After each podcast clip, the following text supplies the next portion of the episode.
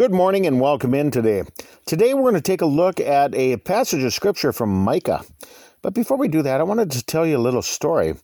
How many of you like to go fishing? You know, it's a really fun hobby and it sure is exciting to watch the children as they catch fish. But how many of you have taken your boat out to a favorite spot on the lake, stopped the motor, and then threw your anchor in, only to realize that it wasn't tied to the boat? Goodbye, anchor. Down it goes into the depths of the lake, never to be seen again. And this reminds me of the Christian life. Unforgiven sin is like a heavy anchor upon our hearts. Confession to God and to those that we have wronged is the answer. And the scriptures teach us God will not remember our sins, but he casts them away into the abyss, never to be seen again. Micah 7, verse 19 He will turn again, he will have compassion upon us, he will subdue our iniquities, and thou wilt cast all their sins into the depths of the sea. God wants to take that anchor of sin and throw it into the depths, but for some that anchor is still connected to the heart by a rope of unconfession. That heavy sin debt must be cut away with the knife of truth so that God can cast it overboard. Do you ever take your family to a lake in the summertime? In Minnesota, we're referred to as the land of 10,000 lakes. Uh, so there's always a lake that you can find somewhere to, to go fishing on. Our children have always had a special activity when they're at the beach. They like to pick up rocks from the ground and then heave them out onto the water. They might skip a few times, but eventually disappear into the water, never to be seen again. And this is what God wants to do with our sins. You know, one of our family's favorite movies has always been uh, Albert Finney's Scrooge. And I, th- I think we've watched and listened to it about 200 times. And in that movie, he was making a ponderous chain of sin, link by link, caused by a cold heart of impenitence. And that chain needed to be removed so that it could be cast away in order for God to completely forget and absolve it.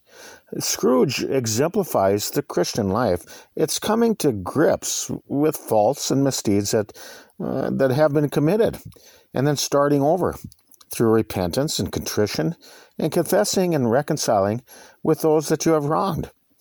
We are promised in many passages throughout the scriptures that when God forgives, he completely forgets our entire past. He forgives and forgets.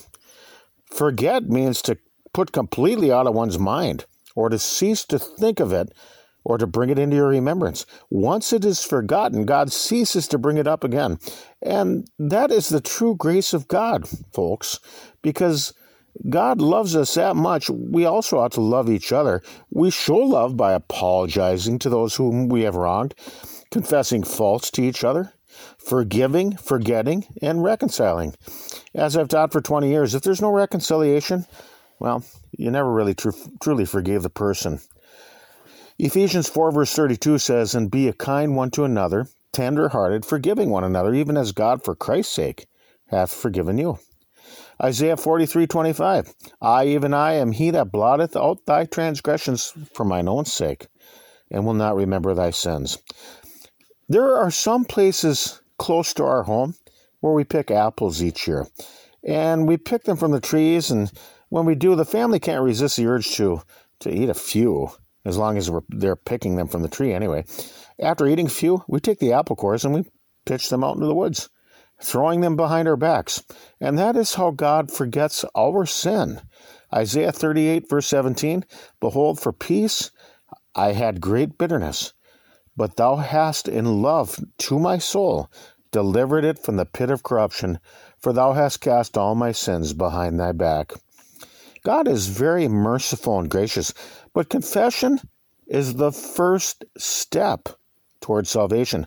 How can God forgive us if you don't apologize for your misdeeds? Um, look at Hebrews chapter 8. Verses 10 through 12 says, For this is the covenant that I will make with the house of Israel after those days, saith the Lord.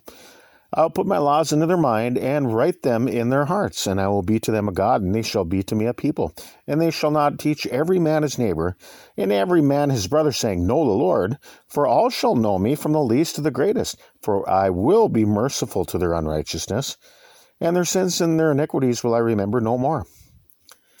You know, the passage that we just read is being quoted from the Old Testament. Look at Jeremiah 31. Verse 34 says, And they shall uh, teach no more every man his neighbor, and every man his brother, saying, Know the Lord. For they sh- uh, shall all know me, from the least of them unto the greatest of them, saith the Lord. For I will forgive their iniquity, and I will remember their sin no more. It's such an important passage in Scripture that it was repeated twice in the book of Hebrews. You know, if your dad were to tell you something twice, it's probably pretty important that you listen to him. Hebrews 10 16 through 17 says, This is the covenant that I will make with them after those days, saith the Lord. I will put my laws into their hearts, and in their minds will I write them, and their sins and iniquities will I remember no more. It is perfect love that covers a multitude of sins. Isaiah 44 22, I have blotted out as a thick cloud thy transgressions, and as a cloud thy sins return unto me, for I have redeemed thee. When we confess our sins to God and to others that we have wronged, we can partake in Holy Communion together. What we do is we wash away our sins in the blood of Christ. That is a process of complete redemption because it is by His blood that our sins are ultimately washed away. Remission is the act of remitting, to pardon, to forgive sins or offenses. Hebrews 9, verse 22, and says, Without shedding of blood is no remission.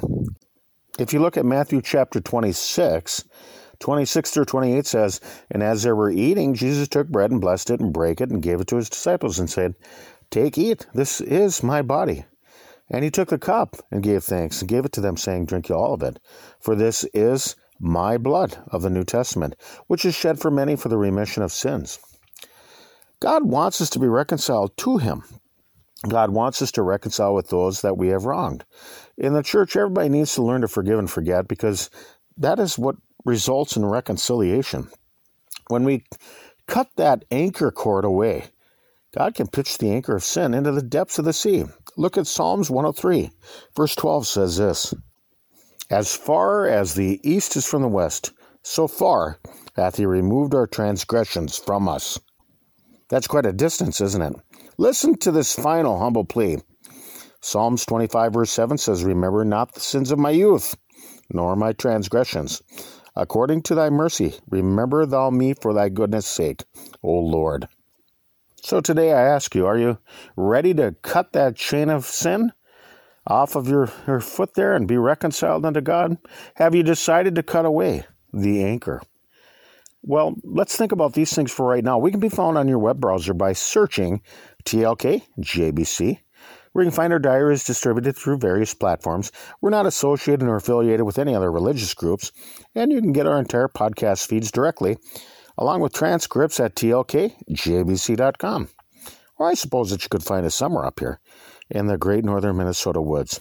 Peace to you, and Lord willing, we'll talk with you some more tomorrow. Till then, bye bye, everybody.